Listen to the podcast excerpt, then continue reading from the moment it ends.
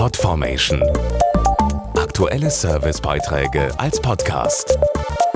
Regelmäßige Infos und Tipps aus den Bereichen Gesundheit und Ernährung. Der berühmte rote Teppich. Für Promis und Stars die Gelegenheit, im Blitzlichtgewitter der Fotografen zu posieren.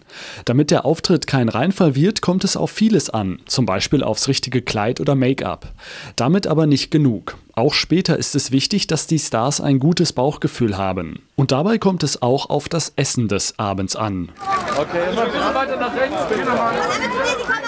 TV-Koch Matthias Ruther kümmert sich oft um das Essen bei Gala-Veranstaltungen und achtet darauf, dass sich die Gäste den ganzen Abend über wohlfühlen. Bei Gala- und Promi-Veranstaltungen werden eigentlich die gleichen Dinge beachtet, die ich auch bei einem normalen Essen beachte. Das Essen sollte ausgewogen sein, es sollte frisch, es sollte knackig sein und sehr bekömmlich. Der Koch legt Wert darauf, seinen Gästen ein bekömmliches Essen zu servieren, denn das kann Verdauungsbeschwerden wie Blähungen, die gerade in der Öffentlichkeit peinlich sind, vermeiden helfen. Auch bei den roten Teppichmomenten von Normalsterblichen wie Hochzeit oder Geburtstagsfeier sollte das Buffet leicht sein. Ich habe das schon, dass Leute auf mich zukommen und sagen, ich hätte gerne ein Menü, aber nichts Pupsiges bitte. Dass ich Sachen einsetze wie Fenchel, wie Kümmel, wie Minze und wirklich darauf bewusst einzugehen. Darüber hinaus hilft Vorbeugen, doch das ist oft leichter gesagt als getan. Ja, normalerweise sagt man ja immer, man soll nicht zu enge Kleidung tragen, jeden Bissen 30 Mal kauen, keine kohlensäurehaltigen Getränke wie Bier und Cola trinken. Aber wer macht das denn schon?